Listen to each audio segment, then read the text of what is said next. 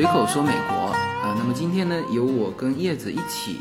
来给大家聊一下这个话题，就是换弹在火爆的美西小镇 Moab。呃，我们当然是呃以这个小镇作为我们这一次旅行的一个点来说啦。那实际上我们到今天已经出来了十二天了。那我们的目的地啊，其实就是莫阿布小镇。这莫阿布是 M O A B 啊，这个这个小镇是蛮有特殊性的，就是说它正好临近两个很出名的国家公园，一个是拱门国家公园啊，一个是这个峡谷地国家公园。然后另外呢，它又是在这个八十九号景观公路上。那实际上，就这个地方，我们是九年前来过嘛。那这一次很显然啊，比上一次我们来的时候，这个小镇就就热闹了更多啊。当然，也因为说我们上一次其实没有在小镇好好玩过。那这个是我最后要跟大家提到的，就是就是关于旅行和度假的这个区别。In spring seven. So the story it is told. Old John Sutter went to the millside, found a piece of shine. 呃，我们先提一下这趟这个旅行啊，我们属于就暑假嘛，暑假六七八。啊，小孩子是这三个月嘛？那我们还算是六月底出来，那不算是小孩出来最集中的时候啊，算稍稍早走一点啊。但是呢，已经看到这个暑期出行的这个火爆场景。呃，前面的路程我们就不提了哈，我们单单以这个莫阿布小镇呃来谈一下这个火爆的程度吧。其实莫阿布小镇我是提前了两个月就已经订了酒店，呃，我们六月份。准备来嘛？其实我四月份的时候就开始订了，那时候就已经很多房间、很多酒店稍微好一点的根本就订不到房了。非常普通的这种小酒店，以前感觉就应该是那种六七十哈，不会高于一百块钱酒店，都要两百五到三百之间，就是翻了好几番。那我们还是提早两个月的，那也就是说，呃，如果是。就现场去找的，可能在莫尔本小镇你根本都找不到酒店住，有这个可能性。呃，应该还是有的，因为它是常年的旅游小镇，但是肯定价格就很贵嘛。反正就我们住那个酒店的时候，我后来在嘉定一晚的时候，我们那一晚就是那个酒店的最后一间了，就我们那个房间就没有多的嘛。而且我们玩那个那个溜索嘛，zip line 的时候，就是它它每天有分好多时段嘛，但是一般早上的时段和傍晚的时段就比较好嘛，因为那时候不是太热嘛。我订的时候，它已经一直到周末都已经全部都是满的。然后后来我是改变了我们的行程以后，然后去配合那个时间，然后才订上的，就是傍晚的那个行程嘛。所以啊，真的就是很是火爆，而且当时我印象好深。嗯，来之前我不是订那个想订鲍威尔湖的一个游船的时候嘛，就是感觉它好像还很多嘛。可是我们在那边住了两个晚上，等我们到的时候，真正要去订的时候嘛，他告诉我们。这三周的游船全部都没有了，然后他说叫我们第二天早上，因为我们第二天还住一天嘛，打电话去试试看有没有人退订，我们才有可能订得到。他说他们这连续三周到四周基本上全部都是满的，所有的船都租出去了，一艘都没有，不不管什么样的尺寸的，就是真的是很火爆。美国现在的旅游市场，对，基本上，嗯，我们其实从来没有过说。进那个国家公园的门要排队那么久，而且还要想着这个这件事情，什么意思呢？就是说你要提前去看啊，因为我们从这边拐过去，很远就可以看到那个拱门国家公园的那个堵在门口的车流嘛。就我们要做好这个准备，就如果它车流太长，我们立刻掉头。对，因为我们入住的时候，那个酒店老板就在跟我们说嘛，他说。嗯，最近去国家公园的特别多嘛，然后他说有时候早上九点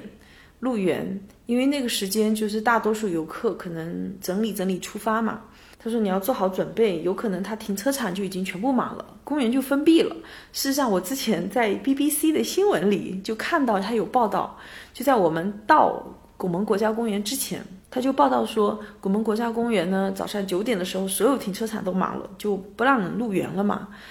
啊，好在是我们到拱门的时候是星期天嘛，然后接下去是周一周二周三，所以其实我们是没有遇到这种情况。但是从门口进去，呃，应该要十五分钟左右吧，就是进那个门口，因为它就是每一辆车进去要收那个或者要看你的这个国家公园的卡，就是要卖一次票嘛，是吧？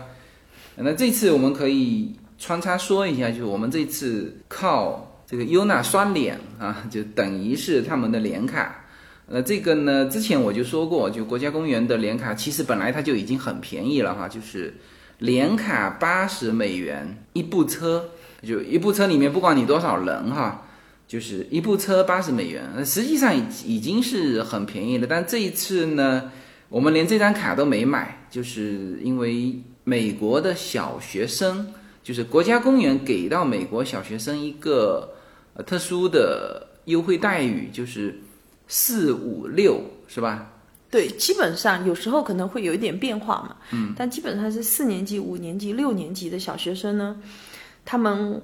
只要在国家公园官网上打印一张纸出来，那张纸上有一个二维码嘛。事实上，我看他们也都没刷那个二维码，就给他看一眼就好了。嗯，然后你告诉他，你们车里，你给他看一下，车里有一个年纪差不多就是那个年纪的小孩儿。然后他就会让你进去，其实相当于那张纸也是年卡，嗯，就因为他那一整年都可以用嘛。对，这个呢，就是我看我们在我们的会员群里面说的时候，还有人问说，那怎么判断说这个小孩是在五年级？因为当时你说的是 UNA 是五年级嘛，是吧？别人有问说怎么判断，其实人家不用判断。对，有的时候他们连看都没看，你只要给他们看那张纸，说有。他们就让你进去了，然后那张纸呢也没有优娜的名字，也没就是这里面没有任何的验证的过程。对，所以其实说那个一点哈，就是你就算是游客吧，你有一个小孩，你只要上国家公园的官网，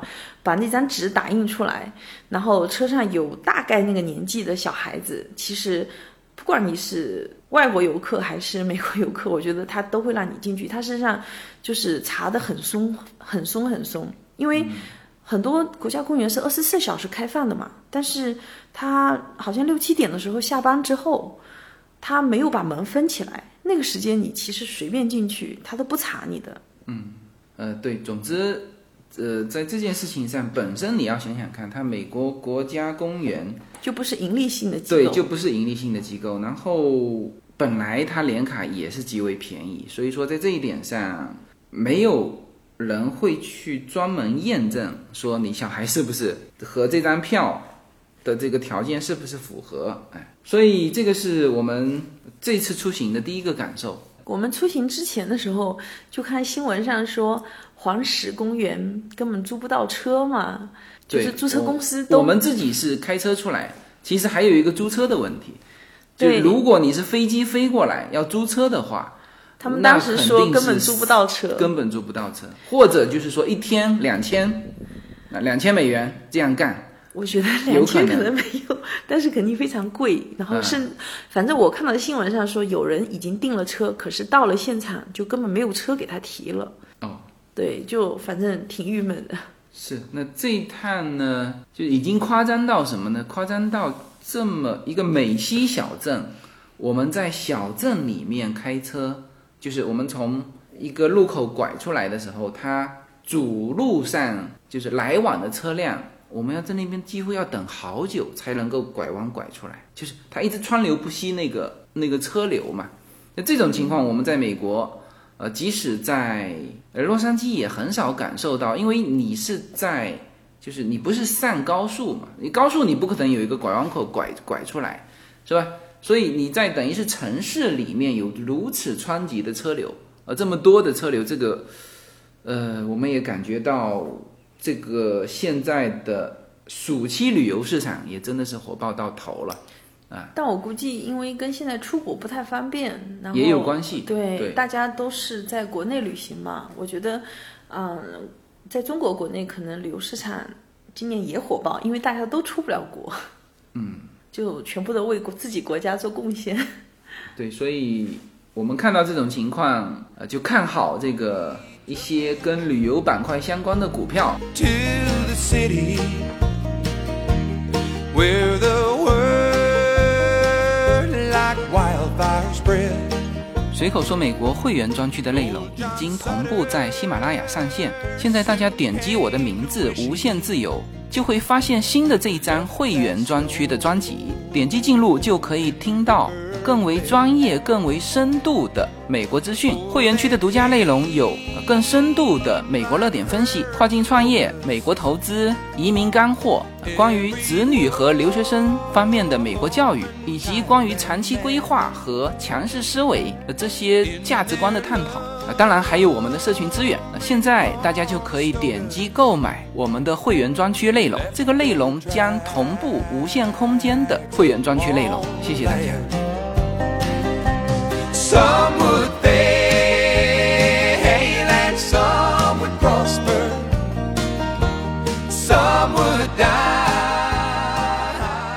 啊，那么这是一个感受哈。第二个感受呢，这趟旅行还是比较休闲的啊，就是说，呃，刚才又提到旅行这个词哈，实际上这一次呢，呃，其实是应该改一个词叫度假。呃，我印象很深，就上一次啊、包括你也说嘛，就是上一次其实你对这个摩尔堡这个小镇其实没有什么概念。其实你没有印象，你就印象在那边住了两个晚上还是三个晚上？对我完全对这个小镇没有任何概念，我唯一有印象就是那家酒店的名字。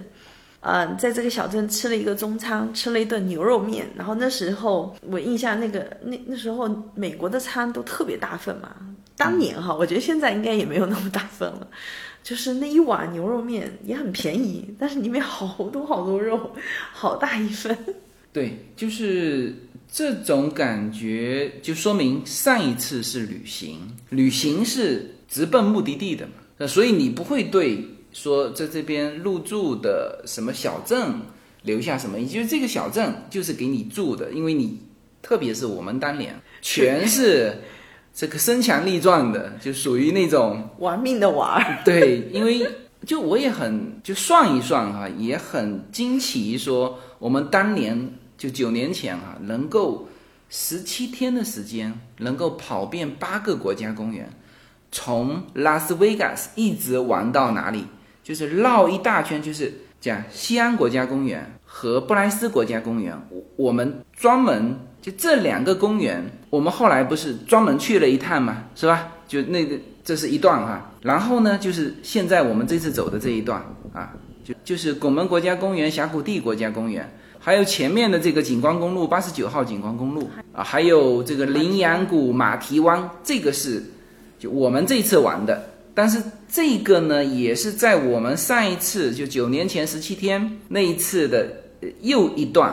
好，那么再往前就是我们去年去的黄石那一段，是吧？去盐湖城、黄石，呃，但去年我们是在疫情最严重的时候开着房车去的，那那是一段还没走完，我们当时还继续向上到冰川国家公园，然后居然还能够拐到西雅图去了雷尼尔山。雷尼尔山国家公园，对，就是说当年我们就是身强力壮哈、这个几乎是不要命的玩，十七天的路程，我们后来就是等于是我们用四段的旅程啊，才能又把这个九年前的那个给构筑起来，就再玩一遍哈、以前是起的比鸡早，啊，对，啊，那当年也是五六月份来的嘛，我记得好像是五一节嘛，是吧？所以日都比较长嘛，嗯、对，这里都到九点天才黑，对，所以当时，呃，六点就日出了嘛。我们在分杯谷看日出的时候，日出时间就是六点我们以。前我印象国内没有说到九点天还是亮的嘛，对，那时候没有这个感觉，就觉得这里到九点十点天才逐渐暗下来，所以就觉得说好像玩的时间特别长。对，我们现在我们这次出行还在调侃嘛，就是就是如果以当年的体力哈，就是在拱门国家公园里面，就每一块岩石我们都可以践踏过去，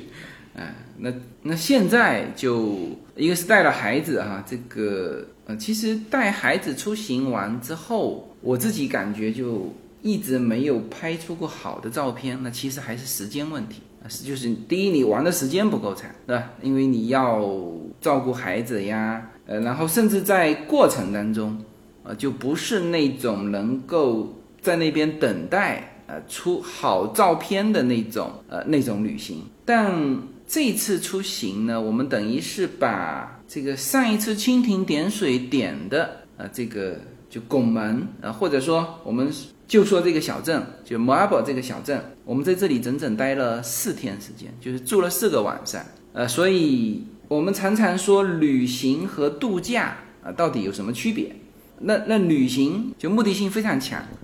就是说一定要走到那个地方看了所有的点，这这有点像打卡的那种感觉嘛。而度假就不是了，度假是纯粹到这里来放松的那，所以呃，这次呢，我们当然国家公园，因为小孩子没去过嘛，我们当然都去过了，呃，包括昨天啊，就是就拱门国家公园，一个是金字拱门嘛，一个是景观拱门，对，就是就虽然九年前看过，但这次我们还是这些标志性的，我们还是想带着孩子就是看一看。那实际上呢，因为时间多出来，所以说我们多了蛮多的时间玩了其他的东西啊，就时间也没浪费哈、就是我们还做不到这个像我们同住在那个酒店里面的其他的这个老美的家庭，就是我看他有一个小朋友搬把椅子坐在门口刷手机啊，这个我们出去玩了一天回来，他还在那边刷手机，我们还做不到这样啊，但是呢，应该说。呃，这一次就有了度假的感觉。比如说啊，因为 Marble 这个小镇到这个小镇的人，呃，都是冲着拱门和峡谷地去的。它本身是旅游小镇，那么因此呢，它除了这两个点之外，它还有很多这个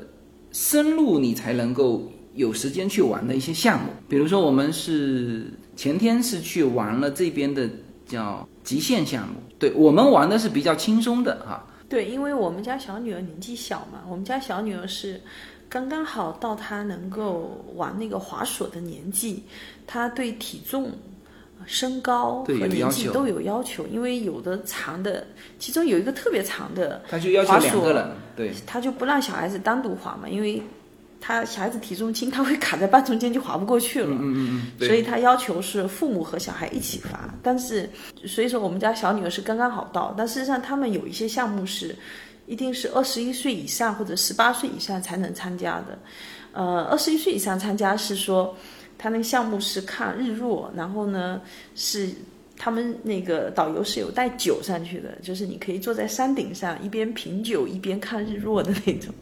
然后有的是十八岁还是十五六岁以上才能玩，那那种是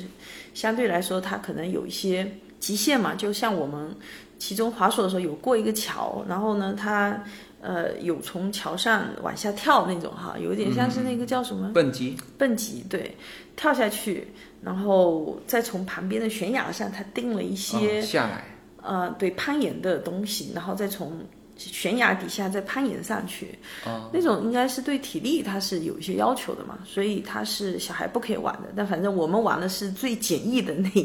那个项目，就是可以带小孩的。说是简易，其实呃蛮丰富的，蛮丰富的。因为首先从那个坐那个上山的车子，我们就额外的附送了那种，其实那个就叫 就是越野车嘛，就不是普通的越野车啦，它那个是没有路的，就上山的是顺着岩石那个路能够爬上去。就是我们看有一个地方几乎是一面墙一样的那种九十度的，而且还是蛮高的，就是一面墙，它一加油门就上去了。对，因为它这里摩阿布这个，还有包括说拱门国家公园这附近，全是那种光秃秃的岩石嘛，所以就特别适合玩那种 ATV 的那个车嘛。反正我看满街都是租那个车，然后呢，在街上也看到，人家就是租完直接就开开去，就是自己到山上去越野的那种，就蛮有意思的。对，呃，像这种车，我们其实，在迪士尼有一个项目就是这种车，就是这个车本身就是一个项目，是吧？在美西这边特别多，我们今天住的这个湖边，它也有这个车，因为对对对，我看到了。在那个西安那边也可以玩的，只要是这种石头山，它都能玩，就特别有意思。对，所以这个我们感觉这个项目还不错了，就是一小朋友可以参加，然后呢，前面还有上山，后面下山的坐着这个呃叫极限越野车吧。然后呢，溜索实际上呢，它还溜了六段，而且有两段是非常长的，就是你如果不拉伸镜头，你就看着这个小孩就飘过去，几乎是飘不见了。你拍摄的就是说你那个手法就蛮好嘛，就是跟着这个镜头过去，然后最后要把镜头收回来一下，就你收回来的那一下，几乎对面的小孩你就看不见了啊。所以，呃，在这边这种极限项目是蛮多的啊，有适合小孩，有适合成人啊，你要蹦极要怎么样都可以。而且我感觉哈，呃，费用大概多少？一个人一百多块钱，一个人一百多块钱，OK。这个收费呢，其实不低哈。你去看它这个这个设备啊，就是它本身这个项目，它可能有一些安全性的措施要批准之后，它的项目投入并不大。但是他肯定要买很高的保险嘛。呃，对。但我觉得溜索已经算是非常安全的了。对对对，你整个人挂上去，你在半途中不可能出现任何问题。呃，只有一种情况，就是小孩子轻卡在半路上。所以我们那个项目才是就是七八岁的小孩也可以玩的嘛。对，所以这个就这个这种项目，其实国内可以，呃，只有要很多。地理优势适合，呃，其实完全可以。但国内我们之前在国内也玩过，比如说刘母林的那个溜索，但是它就从这一头到那头只溜那一趟，它不是一个系统性的。好，那么这个是前天啊，那昨天我们是去骑马啊，它是就是在这边骑马呢，又是别有一番风味啊，就是它其实是印第安人保留区的那种地貌嘛。当然，我们领队的是两个白人的女孩，而且我们还在讨论起，就是为什么农场主，因为他那个马场嘛，肯定是农场嘛，就农场主总是剩下女儿，就是儿子都跑哪去了？对，那两个小女孩感觉一个是高中毕业嘛，嗯，她有跟优娜说她刚刚高中毕业，还有一个小女孩感觉年纪更小，更小，应该还在念高中，感觉是 就是暑期在家里帮爸爸妈妈打工的那种做做事情的那种感觉。走过好多的农场，包括阿拉斯加那边的农场，呃，怎么感觉好像做旅游这个农场的全是女儿？那这肯定是真的是是他们家人哈，因为像这种农场不太可能外人进去，因为都住在一起嘛。嗯嗯，然后我们是总共骑了就一个小队嘛，一个马的小队，骑了三个小时，三个小时，对，三个小时。它其实最后是到达一个风景最好的点，就是骑到山上，这个正好夕阳，因为它这时间也是有掐的嘛。嗯，夕阳正好照在这个这边，其实是丹霞地貌啊，就是你去想象西部印第安人去，就我觉得我们应该除了骑马之外啊，这它最好能够给我们印第安的服饰，让我们穿上，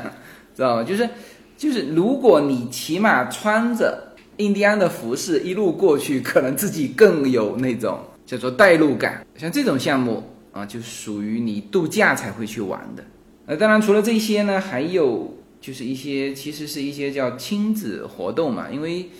呃，我们其实入住的那个酒店就属于小旅馆啊，但是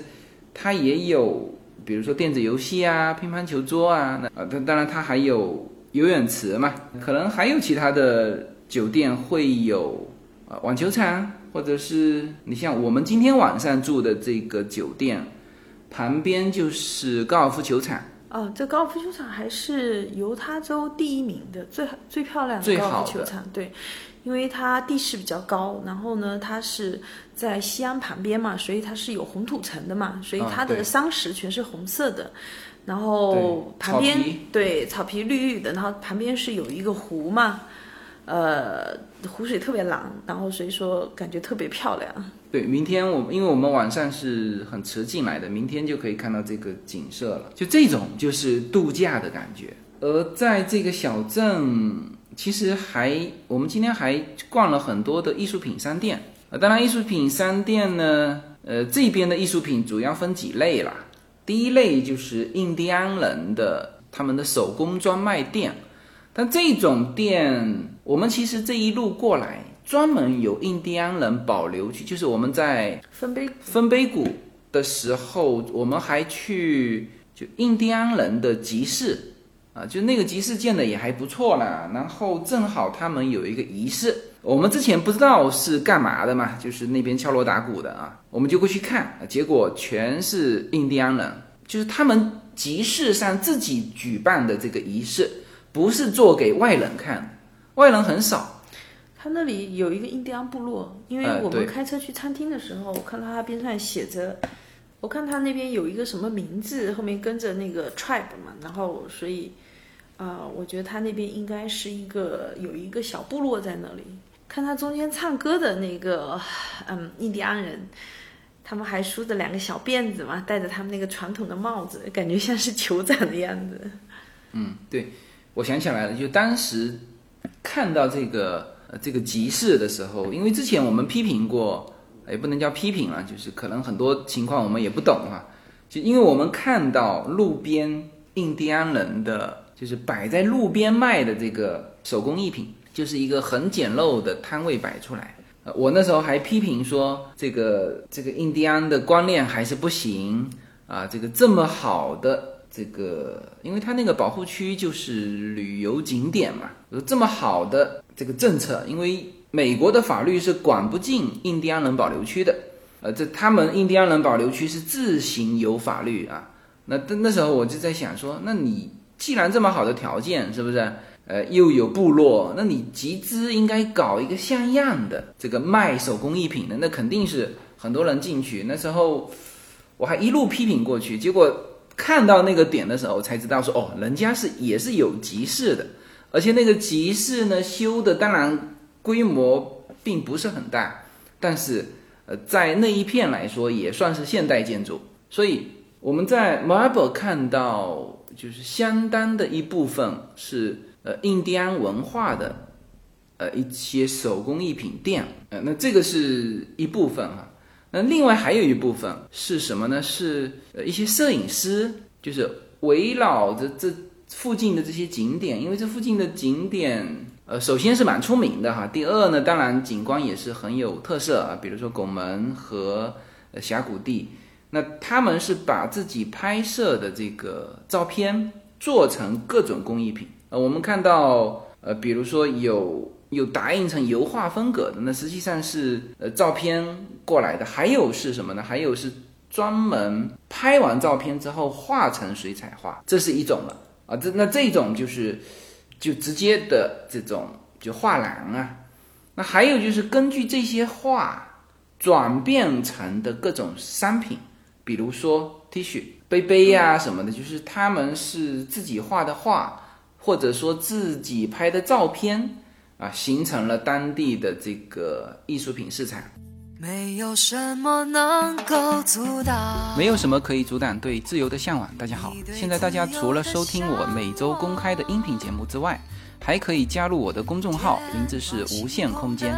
在这里，我建立了会员专区，每周都将会有多期的视频或者音频节目会在会员专区独家播出。此外，每周六晚上在无限空间中还有随口说美国的视频直播节目。欢迎大家进入直播间与我互动。同时，随口说美国目前已经开通了海外的 YouTube 频道和中国的 B 站，海内外的听友都可以登录直接观看我的视频节目。您如果希望随时可以追踪到随口说美国的各类信息，您还可以登录新浪微博、今日头条、抖音等去搜寻“随口说美国”。移动互联网的神奇之处就是可以把同类的人拉得很近，让我们勇敢开始活成喜欢的自己。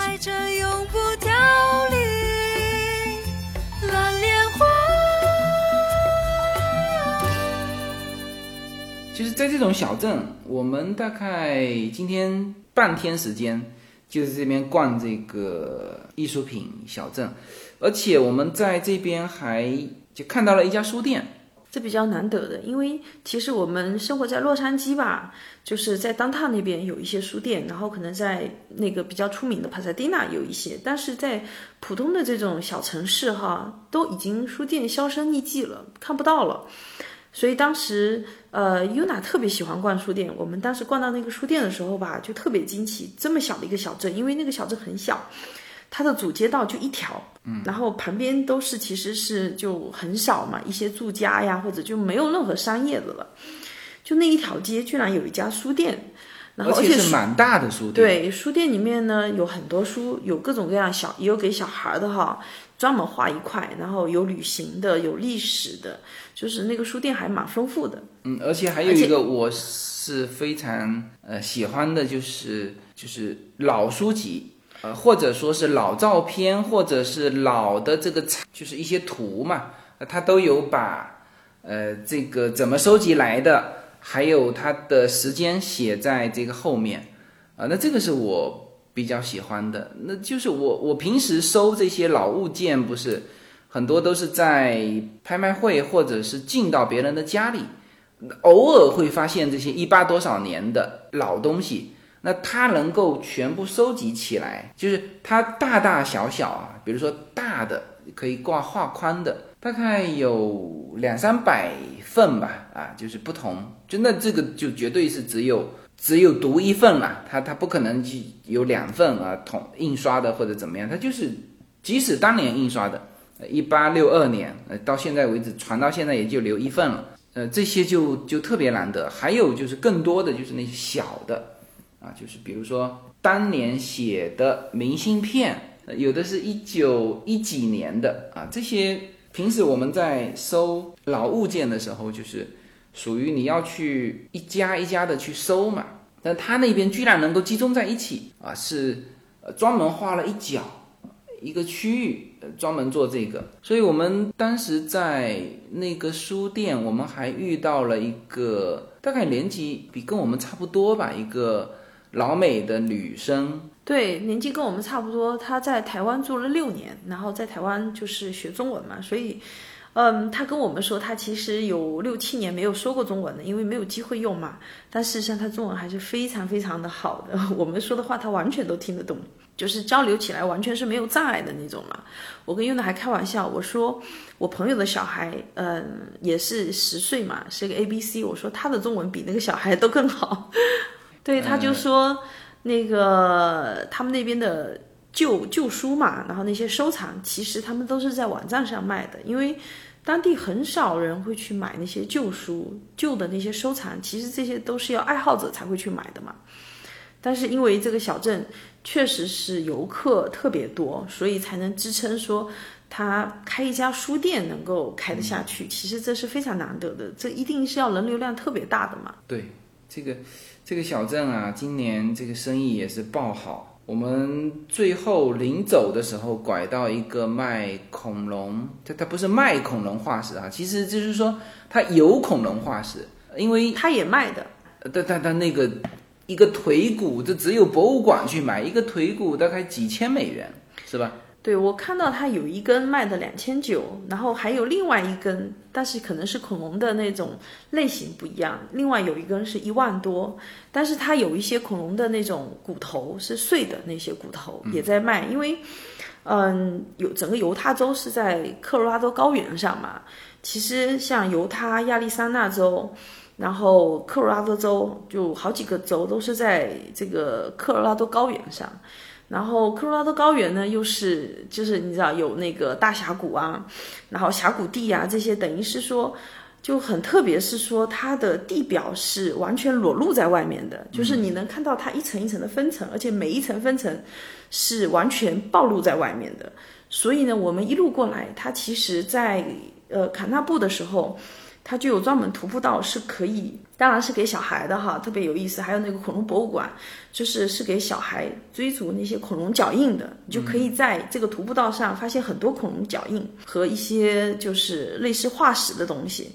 在摩阿布也有，它专门有一条徒步道呢，是可以追踪恐龙的那个脚印，所以它这里才会有这种电，因为嗯、你这个。地表是裸露在外面的嘛，所以它其实得到这些化石就特别容易，而且原来这里是海嘛，所以我们在化石店的时候看到很多的化石其实是海洋生物。嗯，然后因为这个地表运动啊，包括科罗拉多河这种风和水的这个切割，所以它整个地表裸露在外面就就是特别奇怪嘛。我在他介绍上还看到，他说印第安人叫做这个犹他州，包括科罗拉多高原嘛，他们是叫做。呃，蜜蜂窝的州，就是说，因为这个州呢，就是怪石嶙峋，然后各种各样的很奇怪的地表和那种岩柱啊。就我们当时，我印象，我们从嗯一路上是从卡纳布开车上来，呃，真的叫做说一层一层的往上开，就是很明显有这种感觉。你看得到它的历史，就是比如说你说有专门有给你标出来说这个颜色的这一层是什么什么纪的，对，是不是侏？罗纪时就是有各种各样那个时代的那个地表嘛，它都有专门标注出来。然后我们看的那个马蹄湾的科罗拉多河嘛，嗯、那个是等于是嗯最底一层嘛。然后那边大峡谷也是嘛，峡谷底下，然后上面一层不是我们开到佩吉那边，然后再往上的时候，我们去那个高原，对，我们去那个天生桥，然后我们就很明显那条路是之字形的路，就攀到另外一个高原上了嘛。对，然后低海拔直接攀到高海拔的高原上面，而且上面是一块大陆，就是不是那种山顶，就是我们其实看到的，比如说分碑谷啊，我们感觉是它是耸立在那边，实际上是我们所在的地表是陷落下去，对，它那几块，呃，它那几块是是仅存的，没有被陷落的，或者说是嗯还没有被分化摧毁的啊，那就立在那边。分杯石就分杯谷呢，实际上呃，正好上周六我还在喜马拉雅上做了一趟直播，因为那个直播是不可以回放的嘛，那所以说看到的。呃，就就看到了，我们那个酒店是一打开窗户，就可以看到分杯谷耸立在我们面前的，是风景最佳的一个印第安人保留区里面的酒店，所以它才可以距离那个分杯谷那么近嘛。那我们也是时隔多少年？时隔九年，又一次看了日出。就上一次看日出，还是我跟你在一起去呃石马点的时候，呃看的日出嘛，是吧？那那这次因为它就在，呃窗户一拉，它就在面前，然后而且关键是日出是从分杯谷那一端升上来的，所以说我们完整的看了日出。对，所以科罗拉多高原，我看他们上面介绍也说，相当于是，就是因为它的地表是完全是是剖面，是完全裸露的，所以他们也叫说这个叫做地球的年轮。嗯，就是因为你可以看到很清楚的一层一层一层一层的那种感觉，就特别有意思。我觉得对孩子来说，其实他们也是能够学到很多东西的。而且我们一路开过来，在犹他州，就是我们走这条线路，其实还有两个天文站，但是因为现在疫情，它其实都是关闭的嘛。因为我特意查了一下，那个天文站呢，它是一个呃火星的沙漠研究站，嗯，它是天文站，有两个都关了，就是它好像就是为了积累一些 类似说火星生活哈。然后积累一些经验，所以说在那边有设那个天文站，然后它天文站旁边的那个地表也是，就非非常特别，就是有一点像是我们那边的七彩，那叫什么七彩峡谷是不是？就是有很多颜色的嘛，一层一层的，然后都是一个个小山包，呃，然后还有那种山顶是黄色的，底下全部都是灰色的，就在那一带，它有两个火星站。就就这一带其实真的是地广人稀，然后地貌非常的特别，我觉得很值得走一走。然后我们当时还去了那个天生桥的那个国家公园公园，还有它其实跟峡谷地是基本上快连在一起的嘛，就非常非常接近。然后看他那边就有介绍嘛，他说。其我们开进去的时候就很明显，就那条路超好，我我我还说、这路绝对比洛杉矶的这种高速都更好。事实上，它并不是飞位嘛，它只是、我不知道算州道还是县道，但是那个路非常非常的好。然后我们当时还说，这个美国人，嗯，就联邦真有钱。对，就是它它整条路修进去，然后里面就一个景区，就就感觉是这条路就是为了这个景区看着这个桥我那时候而修，就完全没有别的作用那种感觉。我那时候还就是只有一个解释，就是就是他联邦好有钱，就是说因为国家公园是联邦的嘛，它国家公园既不属于州也不属于地方嘛，它是属于联邦的，那只了只有一个解释，就是联邦好有钱，联邦好早就好有钱了，因为那个路很明显是很早修的。对，然后后来它里面介绍就是说，他说，嗯、至少其中有几段嘛，他说就是冷战期间，美国为了制造那些核武器嘛，然后需要提炼很多铀嘛。其实整个科罗拉多这个高原，它其实主要的产业就是旅游业，因为有五六个国家公园嘛，然后怪石嶙峋就很特别，还有就是矿业，这里所有的山都是各种各样颜色的嘛。然后他说，美国当时为了炼铀，所以说开发的那条路就是想去勘察。后来说是炼铀也没有炼出多少，但是呢，就是因为景色好，游客络绎不绝，然后后来就变成国家公园了。呃，对，其实我们就时隔九年哈来就重走这段路，就发现这个景区还是有一些小变化的。比如说啊、马蹄湾原来是没有这个围栏的，就马蹄湾我们上一次来的时候是是啥都没有，呃，那个路呢也不是水泥路铺过来，那就是走沙路走的好辛苦嘛。嗯，然后呢，就是在最危险的地方，也就是裸露的，我们那时候还在讲说，你就。悬崖垂角嘛，那现在我们当年悬崖垂角的地方，它呢建起了栏杆，啊、好像有稍微的修出去一个观景台嘛，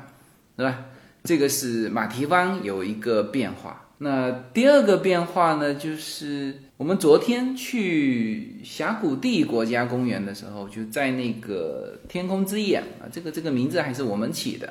啊，实际上英文是叫 Mesa Arch。呃，那个地方我记得之前我们是可以爬到那个拱门上面的，当然这个爬上去，就是现现在看起来是蛮危险的，因为它后面就是万丈深渊。那我当时至少有照片为证，但是他因为早，所以可能去的人也不是特别也少多。对，事实上，峡谷地应该是我感觉哈，是美国国家公园里面应该是，呃，能到的地方是最少的，因为它就那几个点，它其实很大的面积，当然除了阿拉斯加以外哈，嗯，是你根本到不了的。就但是你可以看得到，对但是你要陷下去的，对，你要长时间的徒步路上扎营，你才能到。嗯也没必要。其实那个巨大的那个恐龙角，这这这又是我们给它起的哈，因为那个很像一个巨大的恐龙角，踩下去就塌陷了一大块，就是很远很远。呃，那个地方我感觉我们看到是感觉就在面前，但是实际上走下去，呃，一天一夜吧。对，嗯，峡谷地应该是美国国家公园里面最荒凉的。嗯那那个天空之眼那个地方，就是九年前我还可以爬到那个拱门的上面，我在上面行走。那张照片也在我的《平行美利坚》的书里面有哈，啊，包括我们二零二零年的挂历上面也有。那就是说那时候正好拍了，那所以我就留下深刻印象，说那个时候是可以爬上去的。但是这一次一过去，人家最醒目的标识就贴着不准爬上去啊，这也是一个。呃，小变化吧，就是因为事隔呃这么多年哈、当然事隔这么多年，我们当年说那个摇摇欲坠的那个在拱门公园里面看到的那个叫什么平衡石是吧？嗯，就我们当时说可能过几年就掉下来了，因为那个感觉第一它本身就是分化石，拱门之所以形成这个拱门，中间塌陷的这一块就是风吹的嘛。那平衡石一看就属于这种就倒差不多了啊，就差最后一块倒下来了。那么我们当时说，哎呀，这个可能我们看着看着它就倒下来了，但是九年过后它还在，依然还是平衡石，所以就这一趟我们感觉有一些小变化，但是更多的是没有变化，或者说九年的时间在我们看起来是很遥远啊，但是呢，在大自然面前，那你就是一秒钟，就是它马上要倒了，但是呢，在我们的生命这个过程当中，就是属于极为极为极为之短暂的。你想想看，人家那个侏罗纪时代都已经是在好几层的上面了，对，所以就是它才能采集到那么多的这种恐龙化石嘛，才会有化石店。就那家化石店还蛮特别的，嗯、我在其他地方好像没有看到说专门卖这种石头化石，对，是，他卖各种化石，他还卖各种矿石。对，因为这里矿产也特别丰富嘛，因为地质是完全裸露的嘛，所以它能够采集到就是很多不同时代的矿石，对就很有意思。以至于我都有些怀疑，就是我跟叶子开玩笑说，这个就摆在义乌我们不买，结果人家运到这个 Marble 你就买了啊、这个后来呃详细看了一下，首先呢那些化石还真都是当地的化石，就是、呃，对，它也有一些是外州的，但是就收集来的。就是这一但很多是当地你包括那个那个叫什么绿绿河是吧？Green River、就在那旁边。我们后来开出来，大概开了几十迈嘛，我们就看到了那条河嘛，那就是当时那里就有大量的我们看到的那一种鱼嘛。它这里原来就是一片海洋嘛，对所以很多那种海洋贝壳、三叶虫什么的那些。对对对对对，所以还真都是真东西。对，而且还都是当地的东西，所以那个还有点价值啊。我还买了一块，就是 我跟小朋友说要拿出来，绝对没有人知道这是什么的一个东西。那个恐龙的 恐龙的瀑布的化石，对他那家店还卖了恐龙蛋，对我想起来，好像五个恐龙蛋的化石，那个卖吗？好像标了，呃，没有卖，没有卖，对他有，我看到哦恐龙蛋第一眼，突然间就想起《权力的游戏》嗯，对，万一孵出来，现代科技基因提取一下。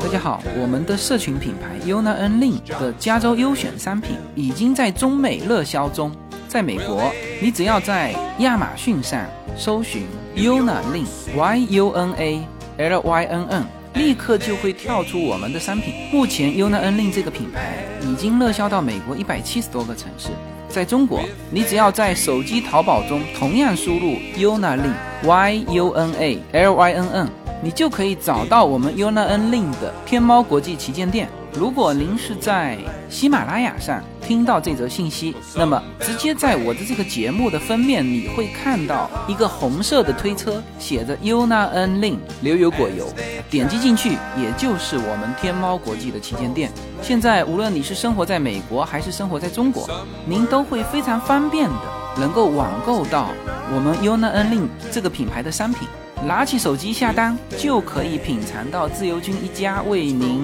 分享的加州阳光的味道。谢谢大家。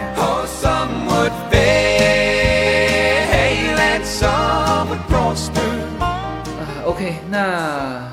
我之前跟大家说过，之前看过了一本关于就是深度旅行的一本散文，叫做《理想的下午》。呃，那那个时候我们是刚刚走出国门了，就是就基本上是冲着打卡的点去的。那时候我是去欧洲嘛，那他那个《理想的下午》正好是写欧洲。啊，写的是什么什么挪威某个小镇外面的那一片树林，那这个给我印象就非常深刻，因为我们那个时候的层次，呃，那就是说，比如说去欧洲，那你就是这个埃菲尔铁塔、罗浮宫，而且罗浮宫基本上，那我们还算是比那个旅行团还稍微深度一点，那旅行团是直奔那几个点，就是进罗浮宫就是那几个点。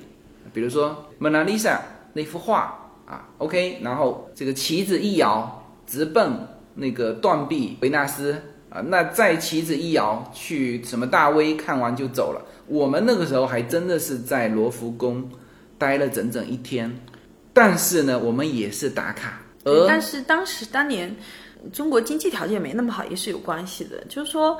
比如说像这次我们在这个小镇，就是该想逛的店就全逛了，然后呢，想试试看吃的店也全吃了，就是全部都尝试了嘛。那主要你留下了这么大的时间，对，还有就是也是，就是比如说我们上次来的时候，我就印象其实很经常就是觉得说，哎，贵嘛，外面国外吃的东西贵，欧洲那边也是贵嘛，你就觉得说到超市买一点东西填填肚子就好了嘛。但是现在经济好了也不一样，就是你出国了。你想逛的、想买的、想尝试吃的店，也都能去尝试，就是因为饮食也是旅行的一部分呢。啊，对，这个当然就是主要就是说，呃，有时间也有金钱，间，对，然后钱其实差不了多少，就是说，呃，当时还是观念的问题，因为你当时如果赚人民币到这边，就是以美元去消费，和现在赚美元以用美元去消费，那感觉还是不同。所以我我之前那本散文叫《理想的下午》，就跟大家说过啊，那时候其实是一种羡慕啦，就羡慕能够那么深度的旅行。就是你你想想看，欧洲要玩到第几遍啊，才能够玩到说挪威某一个小镇，小镇外面的那一片树林，是吧？那慢慢的，我们现在的这个这个状态啊，就慢慢进入这个阶段，就是可以做到相对深度的旅行啊，以及一家人在一起有那种度假的感觉。好吧，那我们很快就会结束这一趟的旅程。那我们现在人还在犹他州，呃，明天还会在这里度过一天的时间，后天就直接回到洛杉矶，呃，结束我们暑假的第一场旅行。我们估计暑假还会有第二场旅行，好吧？那这一期人在犹他州，呃，现场给大家聊这一趟旅程的感受。好，那这一期的节目就到这里，好，谢谢大家。好，大家再见。